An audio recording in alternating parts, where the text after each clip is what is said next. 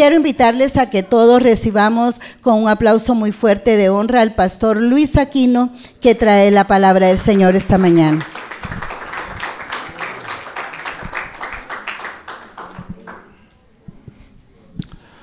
Aleluya. ¿Cuántos pueden decir gloria a Dios? Los adolescentes también van a tener su clase, así es que pueden salir los adolescentes. Están esperándolos allá atrás para que tengan su tiempo. Gloria a Dios. ¿Cuántos dicen gloria a Dios? Muy bien, vamos a esperar que terminen de ubicarse todos los que están ahí en movimiento. Estamos bendecidos este día. ¿Cuántos dicen amén a eso? Estamos eh, agradecidos con el Señor por su favor, su gracia. Queremos bendecir a todos los hermanos que están conectados también en Zoom. Hay bastantes hermanos conectados, algunos están conectados desde El Salvador, otros de Honduras, hay hermanos conectados también en Estados Unidos, en Europa tenemos conectados a hermanos también, está la familia Gobi allá en Italia, los bendecimos. Y bueno, alabamos al Señor porque esta mañana Estamos hablando del tema de libertad, verdaderamente libres. Ese es el tema de este, de este mes. Y estamos hablando de ese tema. Y bueno, la semana pasada comenzamos. Empezamos hablando acerca de libres del orgullo y hablamos bastante sobre eso. Creo que el Señor nos dio cosas especiales. Espero que esta semana haya sido una semana de de crecimiento, de avance eh, en este tema acerca de, de libertad del orgullo. Ahora vamos a continuar hablando sobre libertad. Así es que quiero invitarles a que leamos eh, algunos pasajes. Vamos a leer el Salmo 27 que comenzamos leyendo al principio de la reunión y vamos a leer los primeros tres versículos. Así es que les invito a buscar el Salmo 27 y vamos a leer los versículos del 1 al 3. Y luego vamos a leer otros más, yo les indico. Salmo 27 del 1 al 3. ¿Lo tienen, hermanos? Algunos probablemente se lo sepan aún de memoria. Dice, Jehová es mi luz y mi salvación. ¿De quién temeré? Jehová es la fortaleza de mi vida. ¿De quién he de atemorizarme? Cuando se juntaron contra mí los malignos, mis angustiadores y mis enemigos para comer mis carnes, ellos tropezaron y cayeron. Aunque un ejército acampe contra mí, no temerá mi corazón. Aunque contra mí se levante guerra, yo estaré confiado. Vamos a buscar también el Salmo 56 y vamos a leer los versículos 3 y 4. Salmos 56, versículos 3 y 4.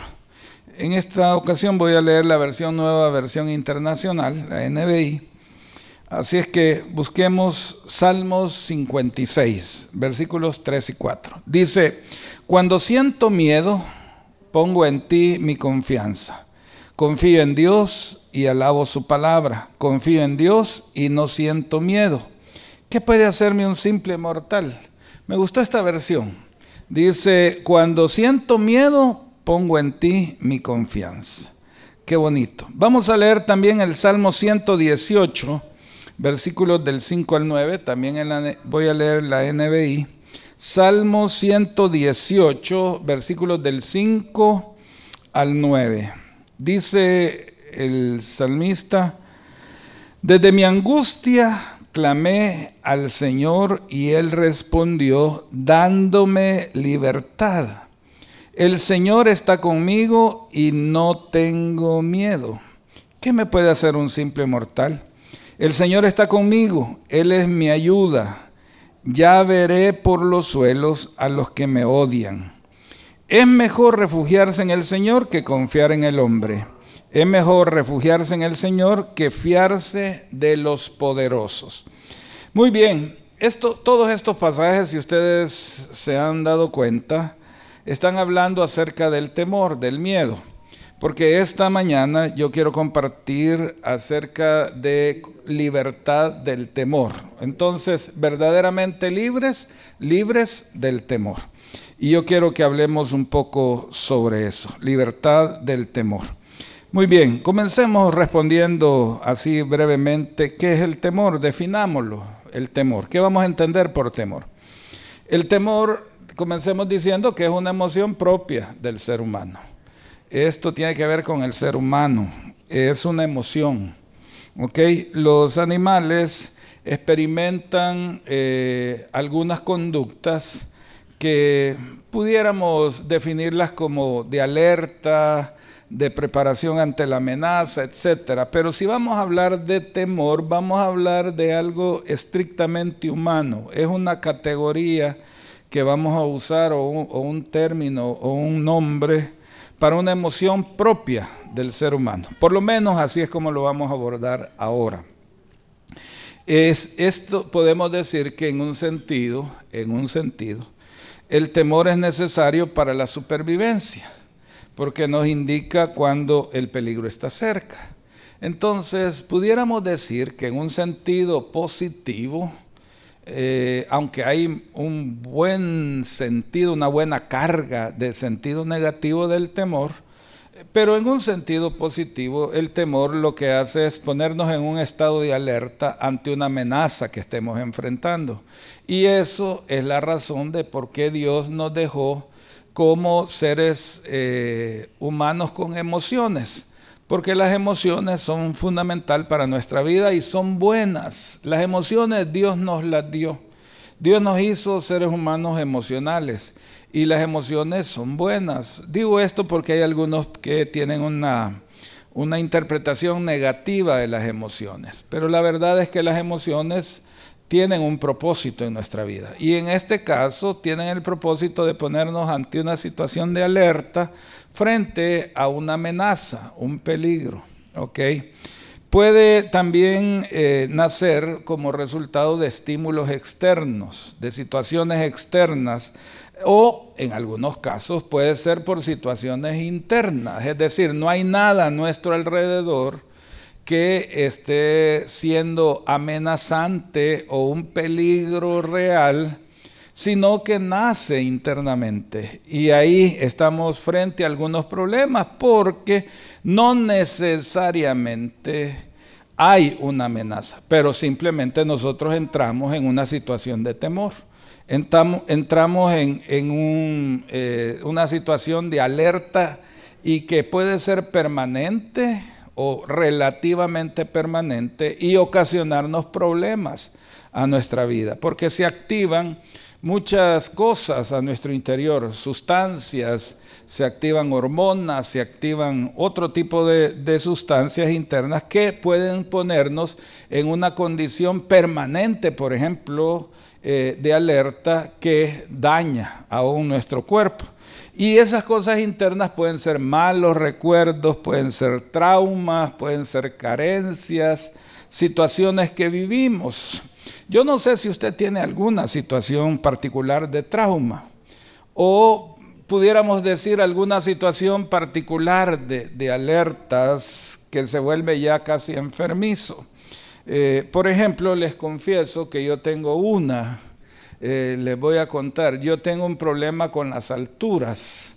Eh, no tengo problema en subirme a un avión y saber que voy a, tantos kilómetros de altura, eh, pero yo, por ejemplo, si me paro a la orilla de una cosa que es muy alta y está, para decir algo, a, 20 metros, 10, 20 metros de altura, a, a, mí esta parte de aquí se me adormece y entro en una crisis física. Eh, puede ser que lo, lo, viva yo, que yo me acerque o simplemente puedo ver un video o una fotografía y alguien más estar en esa condición y yo experimento esa sensación. No sé si alguien más tiene algo parecido a lo que yo tengo.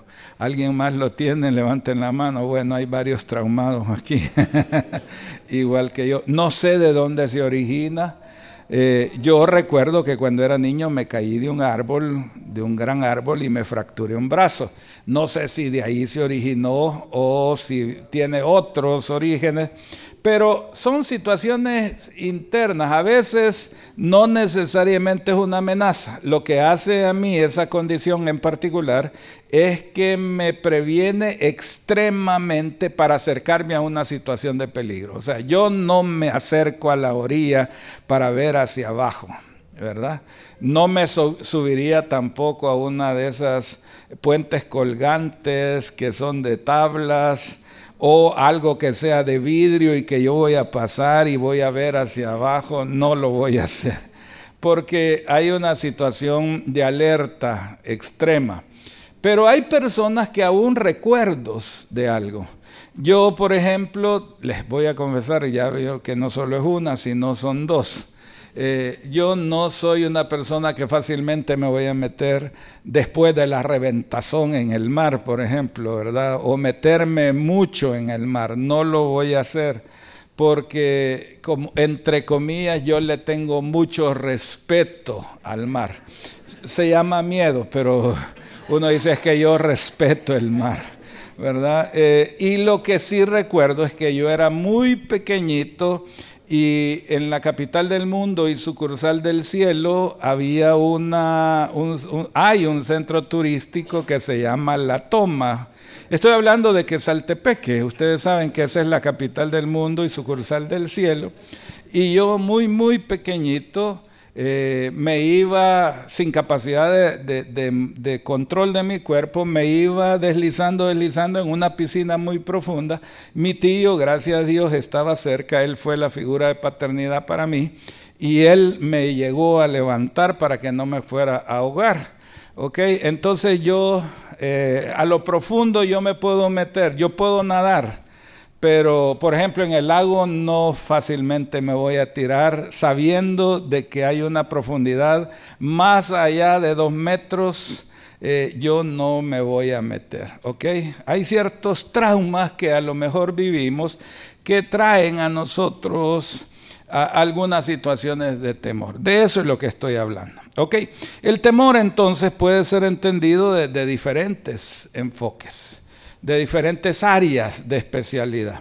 Por ejemplo, desde el punto de vista biológico, el temor o el miedo, esto que acabo de mencionar, es un esquema adaptativo del ser humano que le hace producir mecanismos de defensa frente a situaciones amenazantes. Desde el punto de vista biológico, el cuerpo se prepara ante situaciones amenazantes y, es adaptativo, nos previene de que vayamos a entrar en situaciones reales o imaginarias. Pero eso no importa si es imaginaria. El cuerpo entra en la acción, en la actividad biológica y se secretan sustancias y, eh, por ejemplo, la adrenalina eh, y otras sustancias que pueden ponernos a nosotros en una condición eh, de alerta, pero si es sostenida a lo largo del tiempo se vuelve dañina para el cuerpo. Hay gente que es adicta a la adrenalina, pero la adrenalina es dañina para el cuerpo si se mantiene por gran cantidad de tiempo. Es decir, el desgaste que se puede producir en órganos o en sistemas es muy alto y puede incluso conducir a la muerte. Entonces, pero desde el punto de vista biológico, es esa condición fisiológica o biológica, digamos así más general, eh, en la cual nosotros nos preparamos ante eh, situaciones de amenaza y son mecanismos de defensa, de supervivencia, ¿verdad? Que, que nos preparan. ¿Ok?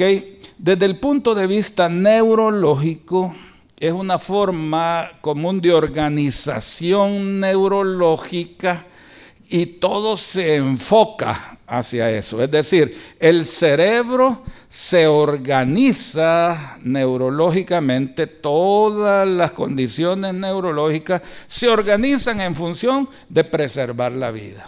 ¿Ok?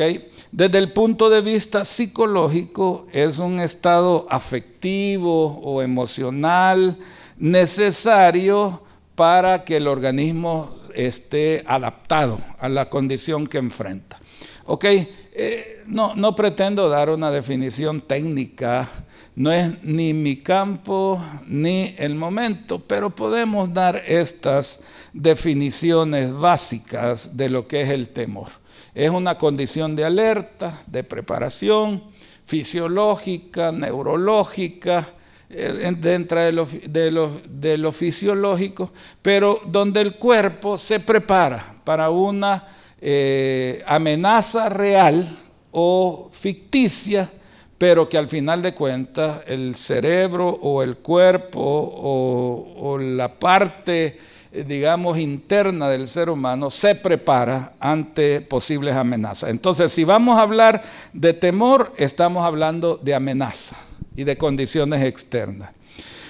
Ok, pudiéramos también dar alguna tipología del temor. Podemos como hacer una clasificación del temor. Estoy hablando cosas muy básicas, generales, pero me parece que son importantes para que abordemos este tema del temor. Quizás el temor más destructivo es aquel del que no se conoce su procedencia, o sea, de dónde surge eso, porque actúa en el fondo del corazón de las personas. Vamos a usar el corazón como figura interna, no como el cardio, digamos, el, órgano.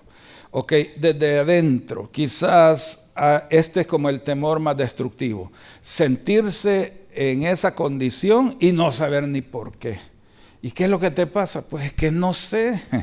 Simplemente no sé, estoy con miedo. Hay gente que entra en pánico y hay gente que realmente ya es un desorden, un desorden eh, incluso dentro de la salud mental, porque entra en condiciones de pánico y no sabe ni qué hacer ni cómo actuar. Simplemente entra en todo el, el estrés, voy a usar esa expresión, que el temor provoca y, entra así, en esas condiciones. Yo creo que hay personas que, realmente tienen una, una dolencia, una, una, situación patológica o enfermiza, pues, ¿verdad? Frente a, a, esta cuestión del temor. Simplemente entran en angustia. Y puede ser por cualquier cosa puede ser una angustia acerca del futuro, por ejemplo. ¿Y, qué va a pasar? Yo no sé cuántos pasaron por el COVID aquí. Levanten la mano los que vivieron el COVID o sufrieron más bien el COVID. Levanten la mano, por favor, nuevamente.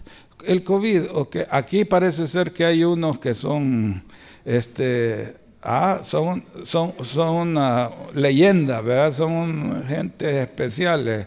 Vi que José no levantaste la mano, no te ha dado COVID. O no bueno, aquí ya te están, te están desbaratando, mira, este es especialista.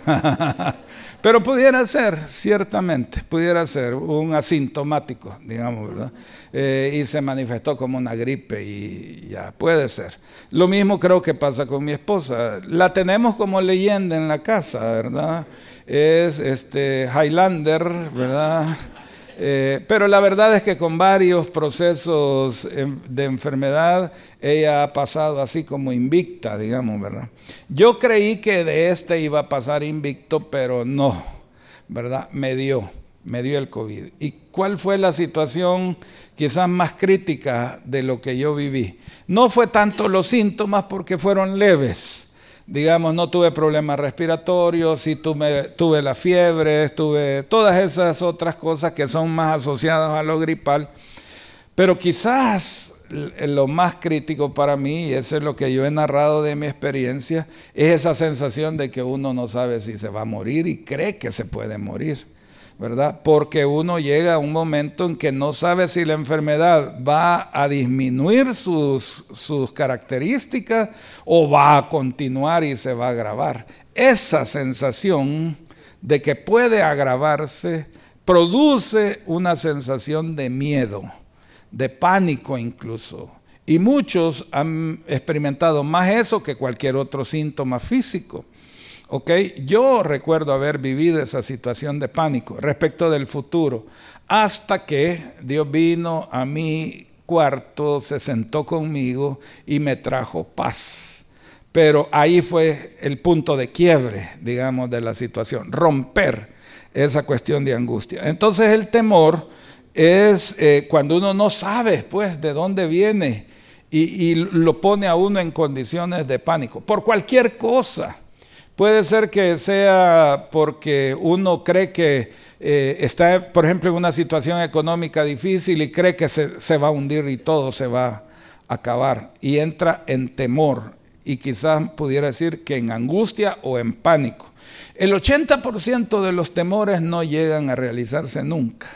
El 80% de las cosas que nos da temor, algo leí por ahí, no llegan a realizarse nunca. O sea que a veces estamos en situaciones de temor por algo que no va a suceder, pero no importa. Nuestra mente siempre lee como que sí va a suceder y como que va a ser el tiro de gracia en nuestra vida, ¿verdad?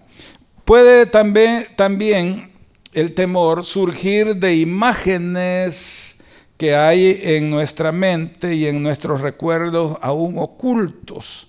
Hay cosas que están ahí en nuestra mente que son ocultas, no las recordamos, porque algunas de ellas fueron tan traumáticas que simplemente nuestra mente tomó la decisión de meterlos en un cuarto oscuro, allá atrás de nuestra mente, donde no surjan, y de repente aparecen salen de ese cuarto oscuro y nos someten a una condición de angustia.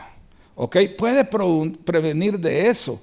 Y puede ser que algo externo lo active, ¿verdad? Nos enfrentamos a una situación que quizá fue parecida a lo que vivimos.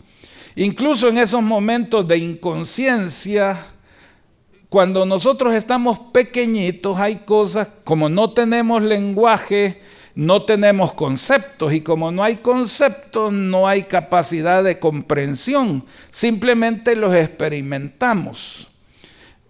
Yo creo que puedo estar hablando en filipino ahorita. Bueno, el filipino es más comprensible. Quizás estoy hablando en, en, japonés o en chino, pero les voy a contar una experiencia que ya he contado. Yo recuerdo que estábamos en un tiempo de celebración, de alabanza delante del Señor. Y yo, esto ya algunos se van a recordar. Y en ese tiempo de alabanza, Dios vino a ministrarme mucho mi corazón. Y Dios me habló y me dijo, yo fui quien te sostuvo cuando aquel vientre se volvió demasiado inseguro para ti. ¿Ok? Yo fui el cuarto embarazo de mi madre y los tres anteriores fueron abortos espontáneos porque ella tenía una condición endocrina, era hipotiroidea. Entonces los embarazos no llegaban a término. ¿Ok? Los perdió, perdió tres. Y yo fui el cuarto y yo también iba a ser abortado a los tres meses. ¿Ok? Ahí yo, tres meses, o sea, estamos hablando de un feto.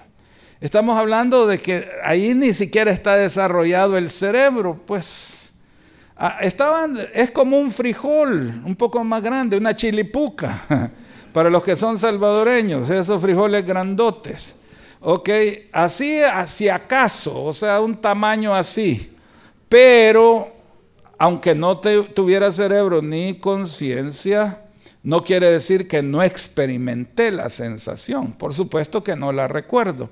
Puede ser que algunas cosas de mi vida estén referidas hasta aquel momento, cuando yo estaba en el vientre. Puede ser que también usted, algunas cosas de su vida pueden estar referidas al vientre, a, a ese periodo fetal ni siquiera el periodo ya cuando se desarrolló y creció dentro del vientre, sino más temprano en el embarazo. Y Dios me habló. Y eso trajo paz a mi corazón. Porque Dios me hizo saber que Él había estado ahí cuando yo estuve en el vientre. ¿Cuántos saben que Dios estuvo con nosotros cuando estábamos en el vientre? La Biblia dice eso. Mi embrión vieron tus ojos, dice. Está hablando de la etapa embrionaria. Mi embrión vieron tus ojos y en tu libro estaban escritas todas aquellas cosas que fueron luego formadas. Bueno, en una segunda ocasión, unos meses después de esta primera que les narro, estábamos otra vez en un tiempo de alabanza y yo me sentí encerrado en un lugar oscuro y que estaba topado por todos lados. Y de repente las paredes que me rodeaban, de frente, detrás y de los costados, empezaron a golpearme duro. Y yo en el tiempo de alabanza sentía los golpes de todo eso que estaba alrededor como paredes. Y vino otra vez la voz de Dios que me dijo, yo fui quien te sostuvo cuando aquel vientre se volvió inseguro para ti. Ahora yo creo que en esta segunda experiencia Dios estaba tratando con mis emociones. En la primera estaba tratando con mi intelecto, pero en la segunda creo que estaba tratando con mis emociones, en un nivel de profundidad muy grande, a nivel psicológico muy profundo, porque Dios me dijo que Él me cuidó cuando entré en condición de aborto. Las condiciones de aborto son uno de los traumas más grandes que los seres humanos experimentan y de los que no son conscientes. Por eso es que usted, si todavía tiene a su mamá viva, sería bueno que le preguntara cómo fue su embarazo. A lo mejor descubra que usted todas esas cosas que tiene son producto de que a lo mejor hubo una condición de aborto ahí o de amenaza de aborto y que por eso a usted le dan esas chiripiorcas que le dan, porque tienen que ver con cosas que están en lo más profundo. De eso es lo que estoy hablando, de esos recuerdos que están en el nivel más profundo, que no son recuerdos intelectuales, sino recuerdos emocionales. ¿Ok? Y que marcan nuestra vida. ¿Ok? Entonces, este es un tipo de temor que tiene su origen en esas cosas muy profundas del alma. Ahora, hay otras cosas más, como por ejemplo, si nosotros eh, sufrimos abandono, sufrimos rechazo, ¿verdad? Eh, pues todas esas cosas se fueron al alma, se fueron al alma. Y cuando digo al alma, estoy haciendo referencia al intelecto y a las emociones. Quizás no seamos conscientes de ellas, porque era en la época que nosotros no teníamos conciencia, porque la base de la conciencia es el conocimiento, la comprensión, el lenguaje, y en ese tiempo ni lenguaje teníamos, por lo menos no el que usamos. ¿Ok? Y eso viene y afecta nuestra vida. ¿Ok? De ahí nacen algunas cosas que se llaman fobias, por ejemplo. Eh, hay personas que tienen temores específicas, como por ejemplo a la oscuridad. Hay gente que no puede dormir si no hay una luz encendida en su habitación. O por lo menos andar en un lugar oscuro es imposible para ellos. Temores a los insectos. Bueno, hay aquí una cosa que es bien común. Mujeres e insectos casi son incompatibles, ¿verdad? Mujeres y cucarachas, mujeres y papalotas negras, mujeres y, bueno, hasta los geckos, pobrecitos, ¿verdad? Que no sé. Eh, temor a las alturas, ya les conté el caso mío. Temores a permanecer encerrados Estábamos hablando con una pareja que tienen tiempo de no venir a la iglesia, pero tiempo, y me dice la pareja, eh, me dice él, es que yo ya sabes que no puedo subir gradas y a mi esposa no se puede meter a un ascensor. Y yo veo aquí que algunas suben y bajan en las gradas, puede ser que sea porque les da miedo el ascensor. Ok, cosas que están ahí. Bueno, ¿qué más podemos decir del temor? Eh, hay cosas que nos hacen perder seguridad en el comportamiento ante los demás y nos da pánico, ¿verdad? Porque nos sentimos inseguros ante el comportamiento. Hay gente que jamás le podemos pedir que se pare aquí al frente a hablarle a los demás. Tiene lo que se llamaría un, un pavor escénico, no se puede parar ante los demás.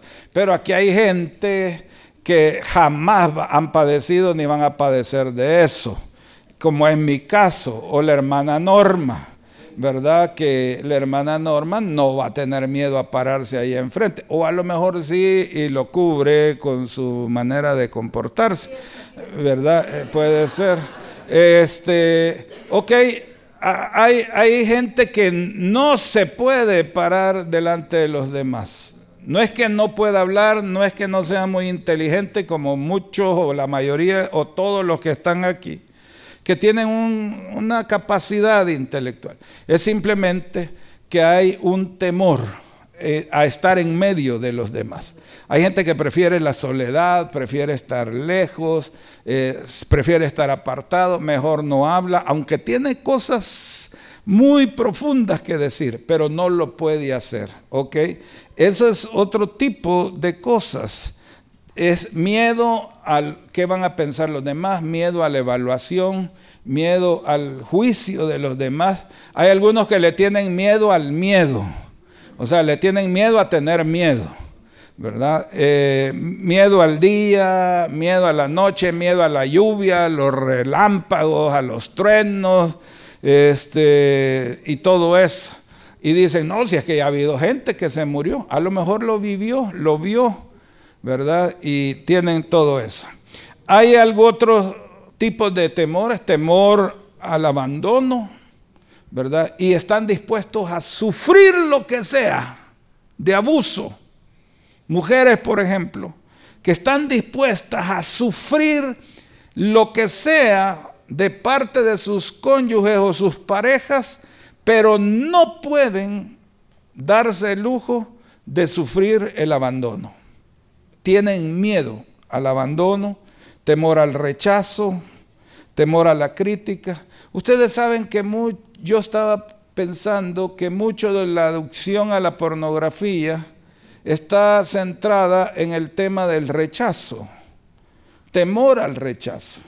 Entonces prefieren no entrar en relaciones reales, humanas, reales, y prefieren entonces relaciones que no son reales, ocultas y privadas. Y yo creo que ahí está la base de, mucho de lo que es el tema de la pornografía. Temor a lo desconocido, temor al hombre, temor a la muerte, temor al futuro, temor a las enfermedades. Hay gente que tiene realmente pavor a las enfermedades. Le mencionan la palabra cáncer y se santigua inmediatamente. ¿verdad? Este, le mencionan cualquier tipo de enfermedad. Temor al Alzheimer. Estábamos hablando hoy eh, temprano acerca del Alzheimer. Qué terrible. No saber es como estar dormido. Se, se olvidó todo. No sabe ni siquiera cómo tragar. Estábamos hablando de la experiencia de la mamá de una hermana. No puede ya, ni siquiera su cerebro le da la orden a su cuerpo de que trague porque no sabe cómo hacerlo. Entonces el gran problema de esta persona es cómo alimentarla. No tiene ningún otro problema, solo que no puede comer porque el cerebro no le puede decir. Imagínense llegar a esa condición. Algunos tienen pavor a esa idea de que les vaya a dar Alzheimer. ¿Ok? Temor a las enfermedades, temor a, a muchas cosas. O sea, Aquí cuando hablamos del temor estamos hablando de un abanico grandísimo de cosas. No es cualquier cosa el temor. El temor es una de las, de las condiciones que más paraliza el avance de las personas. Mucho de lo que pudiéramos ser no lo somos producto del temor, porque creemos que no lo vamos a lograr porque creemos que no vamos a tener las condiciones, porque creemos que nosotros es imposible. Hay gente que anda en el misma carcacha de carro que ya hasta los tornillos que tiene no son de los de verdad de carro, sino que lo anda atornillado con tornillos de la ferretería. Pero, pero prefiere andar así porque le da temor de que pueda comprar un carro y tenerlo. Algunos no tienen ni siquiera una carcacha, no tienen carro porque les da miedo entrar a esa condición de comprar un vehículo. ¿Ok? Entonces estamos hablando de una situación que es destructiva de la vida del ser humano.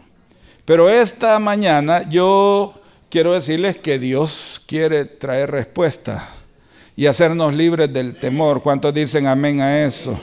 Dios quiere traer libertad del temor. Déjenme hablar de algún par de, consecuencias del temor. El temor te quita y el temor te trae. ¿Ok?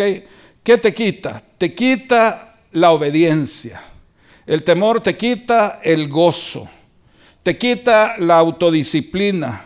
Te quita los deseos de vivir. Te quita la visión. Te roba la visión te roba el amor al prójimo, te lo quita, te quita la seguridad, te quita la fe, etcétera. O sea, el temor te quita. El amor no, el temor nos quita. Nos quita mucho. Nos ha drenado, nos ha robado, nos ha impedido avanzar. Dios nos diseñó para que fuéramos gente vencedora, victoriosa, que seamos gente, eh, voy a poner entre comillas, exitosa y no lo voy a calificar solo con tener dinero, porque tener dinero no necesariamente es éxito, pero por supuesto que tener lo que necesitamos y aún más de lo que necesitamos, ese es el diseño de Dios. Pero el temor nos ha quitado muchas cosas. Nos ha quitado la posibilidad de tener paz. Nos ha quitado los deseos de vivir muchas veces. Cuando Dios tiene una vida abundante para nosotros. Por el temor. El temor, por otro lado, te trae, no solo te quita, te trae afán. Hay gente que por temores que andan afanados para arriba y para abajo, se andan muriendo literalmente por causa del trabajo. Yo recuerdo que me daba miedo no tener lo que mi familia necesitaba. Me daba pavor. Y entonces decidí trabajar 16 horas diarias. Trabajaba en dos lugares, 8 horas en cada lugar. Y además tenía un trabajito extras para los fines de semana. Era una cosa espantosa de trabajo. Hasta que fui a parar al hospital. Es que nadie puede vivir así, con ese afán. Fui a parar al hospital porque convulsioné. El sistema neurológico tronó. El cuerpo tiene un límite y truena. Y entonces el doctor me dijo, sentado, estaba Rutita recién nacida, un año de nacida, Rutita ahora ya es una mujer casada aquí, eh. pero tenía un año de nacida, Rutita. Por lo tanto, Luis Gerardo tenía como nueve y, cinco años es mayor Luis Gerardo que tú. Bueno, cinco años, ya yo ni me acuerdo. ¿Verdad? Qué bueno que vos te acordás. Y, Daniel tenía cuatro años. Y, me acuerdo porque eso sí me acuerdo, que estaban bien cerca.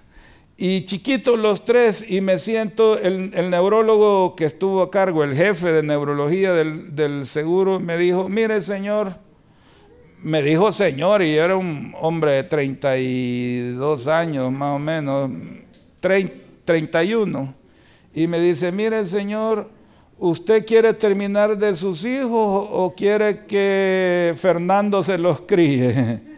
ok, Fernando era cualquiera. Entonces me dijo, decida, no puede seguir viviendo así. Se va a morir.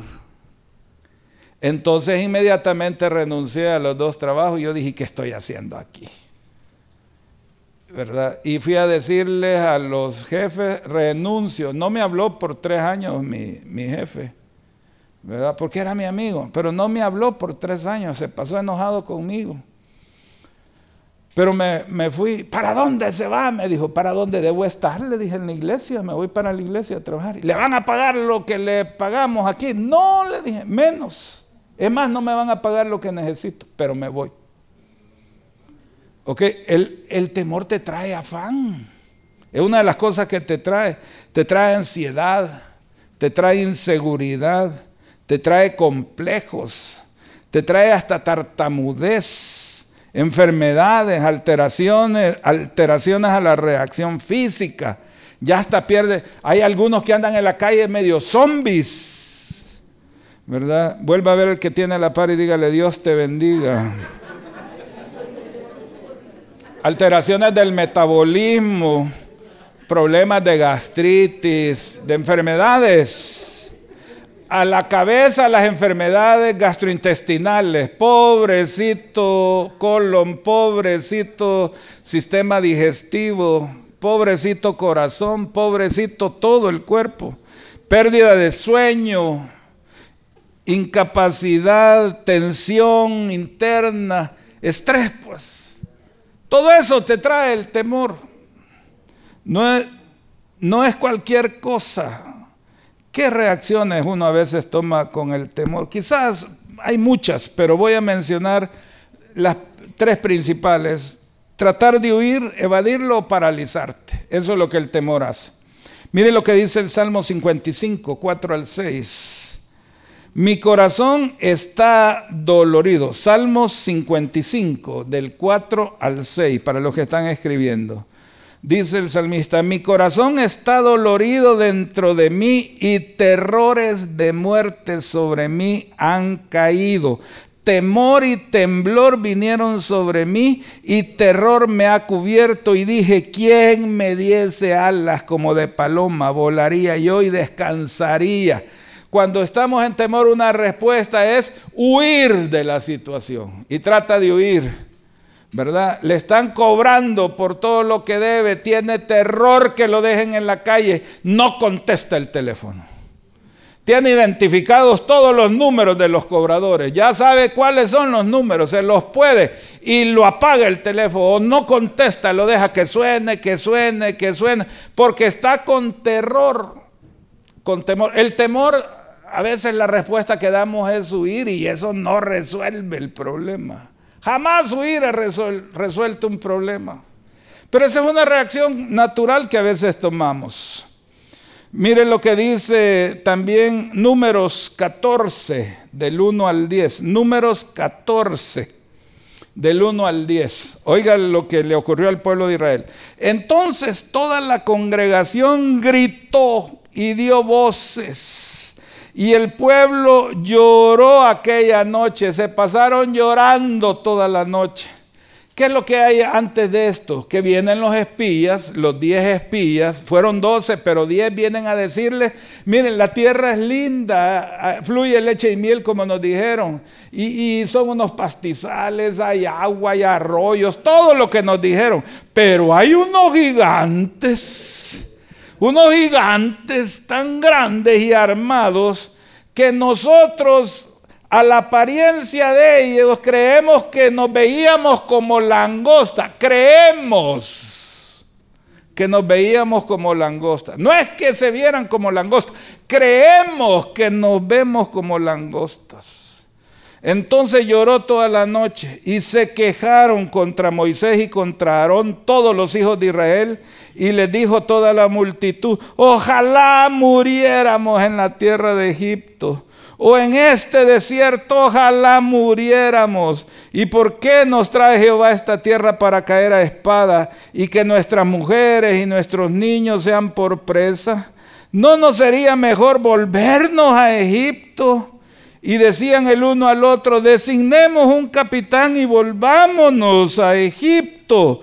Entonces Moisés y Aarón se postraron sobre sus rostros delante de toda la multitud de la congregación de los hijos de Israel, y Josué hijo de Num y Caleb hijo de Jefone, que eran de los que habían reconocido la tierra, rompieron sus vestidos y hablaron a toda la congregación de los hijos de Israel diciendo, la tierra por donde pasamos para reconocerles tierra en gran manera buena si Jehová se agradare de nosotros, Él nos llevará a esta tierra y nos la entregará.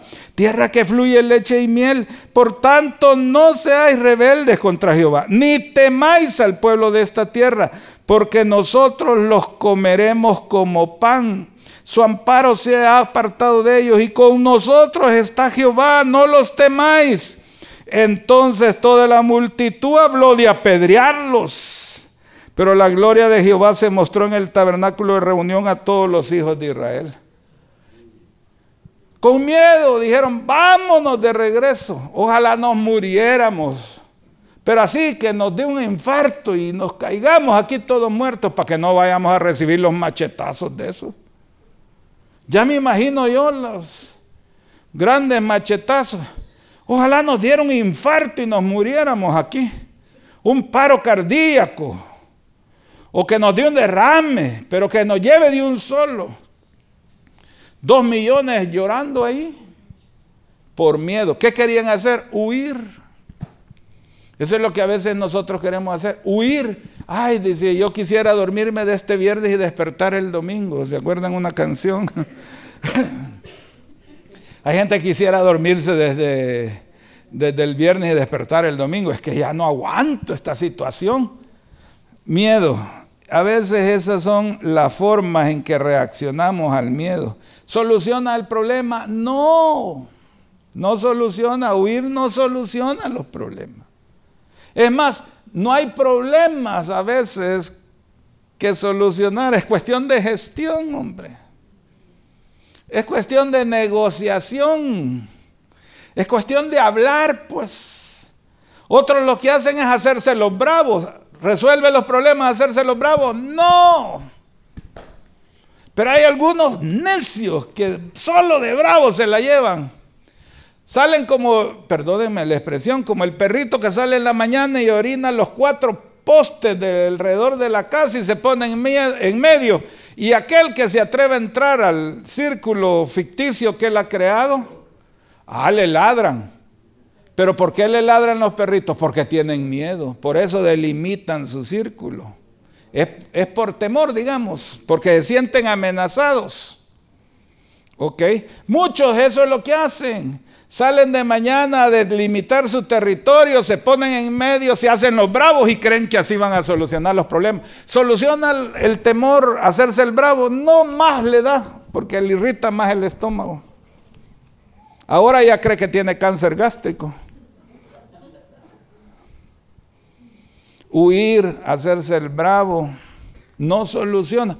Otros se hacen la víctima, se hacen las víctimas. Y, empiezan y ponen solo esa canción y la ponen diez veces y dice, sufrir me tocó a mí en esta vida, llorar es mi destino hasta el morir, no importa que la gente me critique, si así lo quiere Dios, si así lo quiere Dios, hoy tengo que sufrir. Ah. O, cantan la otra, después se pasan al infantil, soy el patito feo, cuac, cuac, cuac, a mí nadie me quiere, cuac, cuac, cuac, si mi cola meneo, cuac, cuac, cuac, ay, se enoja mi mamá, ay, se enoja mi papá, cuac. No lo soluciona. ¿Cómo vencemos el temor? ¿Cómo se vence el temor? La fe es el mejor antídoto contra el temor. Digan conmigo, la fe. Hermanos, esta mañana hemos venido para fortalecer nuestra fe. Salmo 56, 3 y 4. Ya lo leímos. Cuando siento miedo, pongo en ti mi confianza. Confío en Dios y alabo su palabra. Confío en Dios y no siento miedo. ¿Qué puede hacerme un simple mortal? Lo vuelvo a leer. Cuando siento miedo, pongo en ti mi confianza. Confío en Dios y alabo su palabra. Confío en Dios y no siento miedo. ¿Qué puede hacerme un simple mortal? Otra vez. Cuando siento miedo, pongo en ti mi confianza. Confío en Dios y alabo su palabra. Confío en Dios y no siento miedo. ¿Qué puede hacerme un simple mortal? La fe. Hermanos, esta es una respuesta para los hijos de Dios. Dios tiene una respuesta para el temor, hermanos es la fe. Digan conmigo, la fe. Hermanos, ustedes y yo somos gente de fe. Hermanos, ustedes y yo somos gente que Dios nos ha dado una medida de fe. Hermanos, ustedes y yo somos gente vencedora del miedo. El miedo es un enemigo, pero usted tiene una arma para el temor y esa arma es la fe. La fe. Mire lo que dice el salmista. Joven fui y envejecido y no he visto justo desamparado, ni su simiente que mendigue pan. Digan conmigo, joven fui. Algunos ya les conviene esta expresión. Joven fui y he envejecido. Tal vez otro día y he madurado, porque todavía no han envejecido. Joven fui. A ver, joven fui. Y he madurado, y he envejecido. Y no he visto justo desamparado. Digan, justo desamparado no he visto. Ni su descendencia que mendigue pan. ¿Cuántos dicen gloria a Dios por él? Digan conmigo, Dios cuida de mí. Digan, Dios cuida de mis hijos. Los que ya están más grandes, digan, Dios cuida de mis nietos. Dios cuida de nosotros. ¿Cuántos dicen gloria a Dios? Ese es mi dulce, no, dámelo. Sí, yo vi que me paré en. Pero miren qué rápido le caen aquí a uno. Ok. Ahora, la fe tiene dos enemigos, hermanos.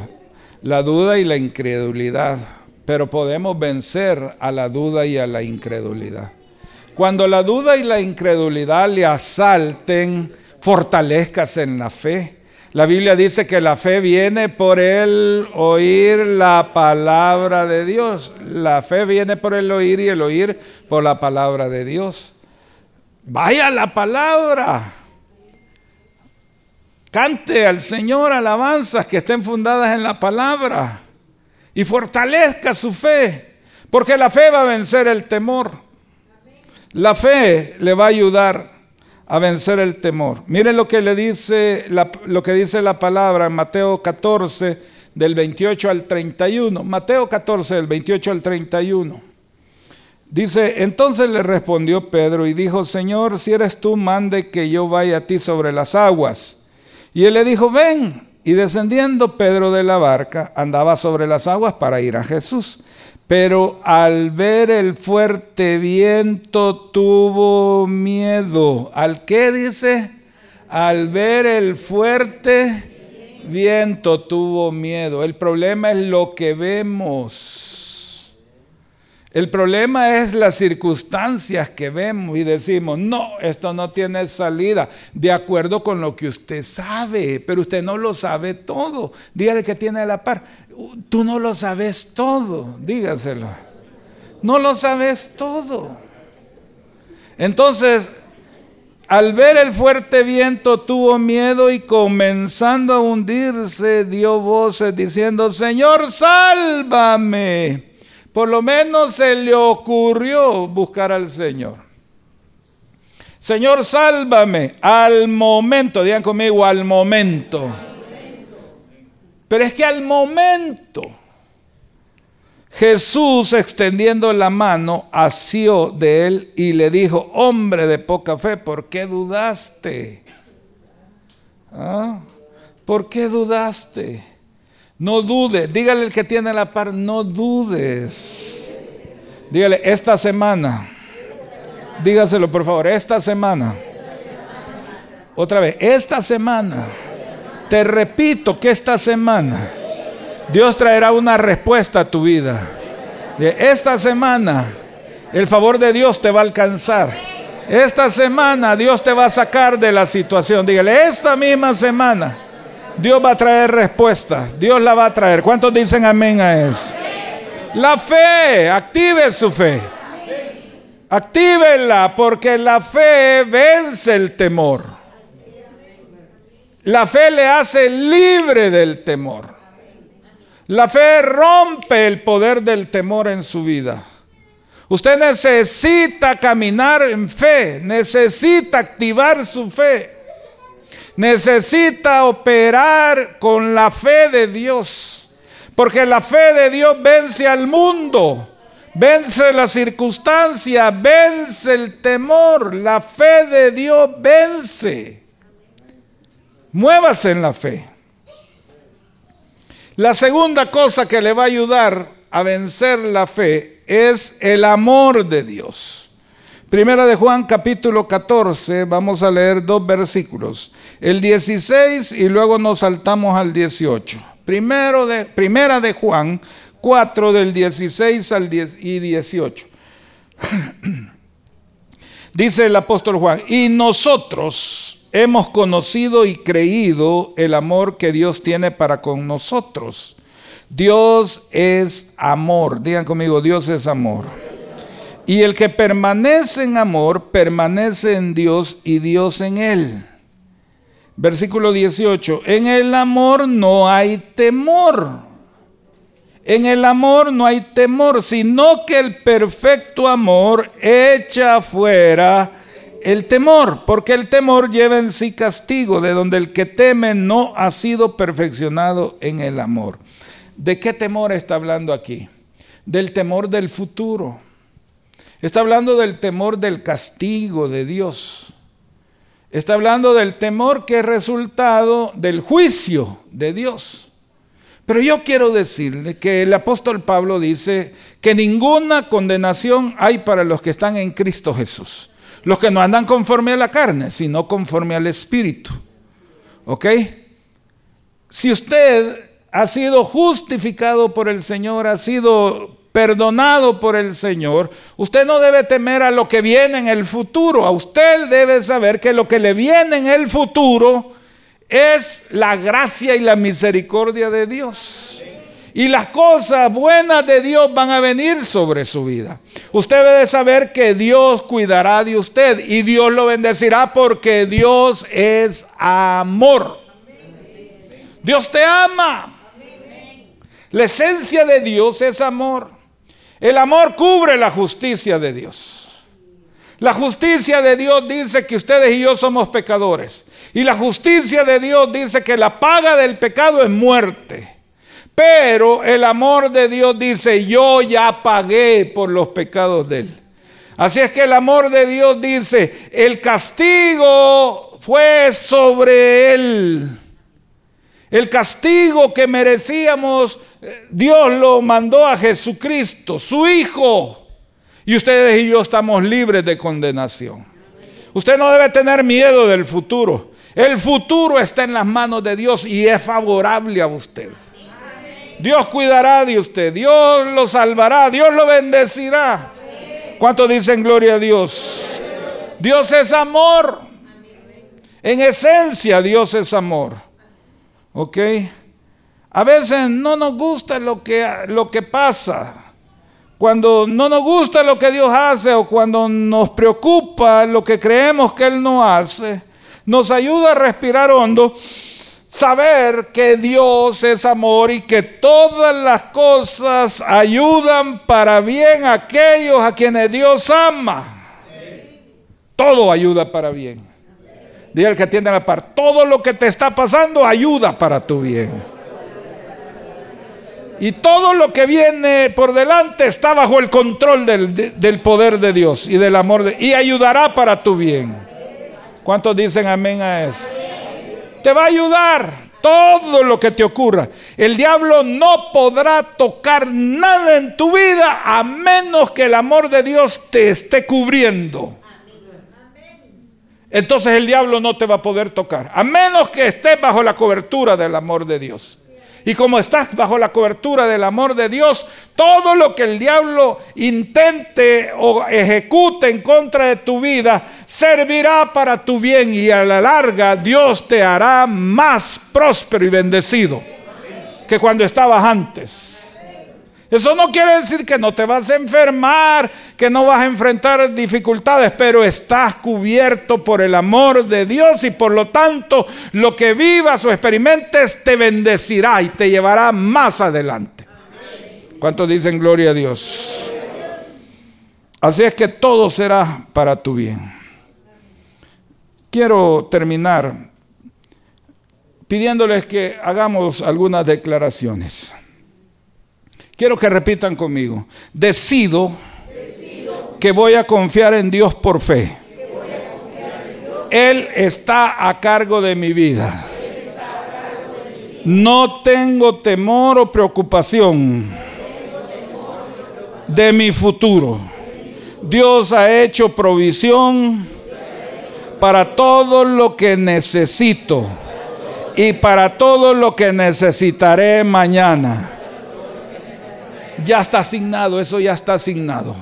Si hay una bodega en el cielo, hay un espacio apartado en esa bodega para ti. Y ya está asignado. Todo lo que necesitas hoy y lo que necesitarás mañana ya está ahí asignado, ya está ahí puesto. Creo, digan conmigo, creo que todo lo que me sucede obra para mi bien Diga conmigo, confío en el amor eterno que Dios me tiene. Otra vez, confío en el amor eterno que Dios me tiene. Porque yo soy su hijo amado. Si eres mujer, di hija amada. Otra vez, porque yo soy su hijo amado. ¿Puedes decirlo más fuerte? Ahora, porque yo fui diseñado y creado por Él y para Él. Porque yo fui diseñado y creado por Él y para Él. Dios está a cargo de mi vida. Una vez más, Dios está a cargo de mi vida. Digo, aunque mi padre y mi madre me dejaren con todo Jehová me recogerá. Digan, las mujeres que están solas, digan, Dios es mi padre. Dios es mi marido. A ver, mujeres, díganlo, Dios es mi marido. Dios es el que cuida de mí. Amén. Dios cuida de las mujeres que están solas. A ver, mujeres que están con marido, digan, aunque estén inútil. No, no, no digan eso. Ok, no vengan a decir. digan, aunque Dios me ha dado un marido, digan, mujeres que están casadas, no les voy a meter problemas. A ver, aunque Dios me ha dado un marido y Dios cuidará de mi marido para que Él pueda hacer su función conmigo. ¿Pueden decir eso, mujeres? Otra vez, Dios me ha dado un marido y Dios cuidará de mi marido para que él haga su función conmigo. Amén. Digan conmigo, a mis hijos nada le faltará. Nada le faltará. Nada.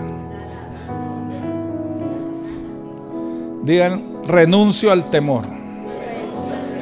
Renuncio al poder del temor en mi vida decido ser libre del temor. Hoy es domingo 11 de septiembre. Hoy salimos con esa verdad, pero mañana lunes 12 usted va a tener que volverlo a decir. Y el martes 13, y el martes 13, ah no, viernes 13, eh, el miércoles 14 y el jueves 15. Cada día decirse a sí mismo esta verdad es la verdad de la palabra de Dios. Somos libres porque Cristo nos hizo libres. Y, dice San Juan 8, si el Hijo os libertares, seréis verdaderamente libres. Dale un aplauso al Señor.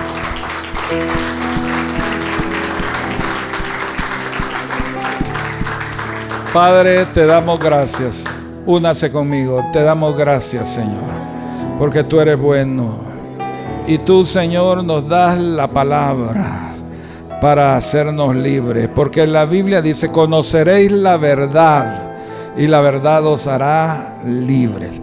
Esta mañana, Señor, renunciamos al temor, renunciamos a todo lo que el temor hace en nuestra vida. Decidimos caminar confiado en ti, Señor. Una cosa he demandado a Jehová, dice el Salmo 27 que leímos, el versículo 4. Una cosa he demandado a Jehová y esta buscaré, que esté yo en la casa de Jehová todos los días de mi vida para contemplar la hermosura de Jehová y para inquirir en su santo templo. Señor, este día decidimos caminar confiados en ti, confiando en que tú tienes cuidado de nosotros. Señor, bendice a este pueblo, levanten sus manos, bendíceles, Señor, bendíceles. Que el Señor te bendiga y te guarde. Que el Señor haga resplandecer su rostro sobre ti y tenga de ti misericordia. Que el Señor alce sobre ti su rostro y ponga en ti paz. Que Él te dé mil veces más de lo que ahora eres. Que te haga mil veces más. Y que te bendiga como te lo ha prometido. Que Él sea escudo alrededor de ti. Que sea tu gloria y el que levanta tu cabeza. Quiero declarar que esta semana verás el favor de Dios, verás la respuesta de Dios. Levanta tu voz al Señor y pídele y Él te dará. Él dice, pedid y se os dará, buscad y hallaréis, llamad y se os abrirá, porque todo el que pide, recibe, y el que busca, halla, y al que llama, se le abre. Así que te declaro que esta semana se te abrirán las puertas el Señor te dará lo que le pidas y aún más de lo que le pidas, porque Él es tu amoroso Padre Celestial. Así es que te bendigo en el nombre del Padre, del Hijo y del Espíritu Santo. Amén y amén. Dios les bendiga, amados hermanos. Dios les bendiga.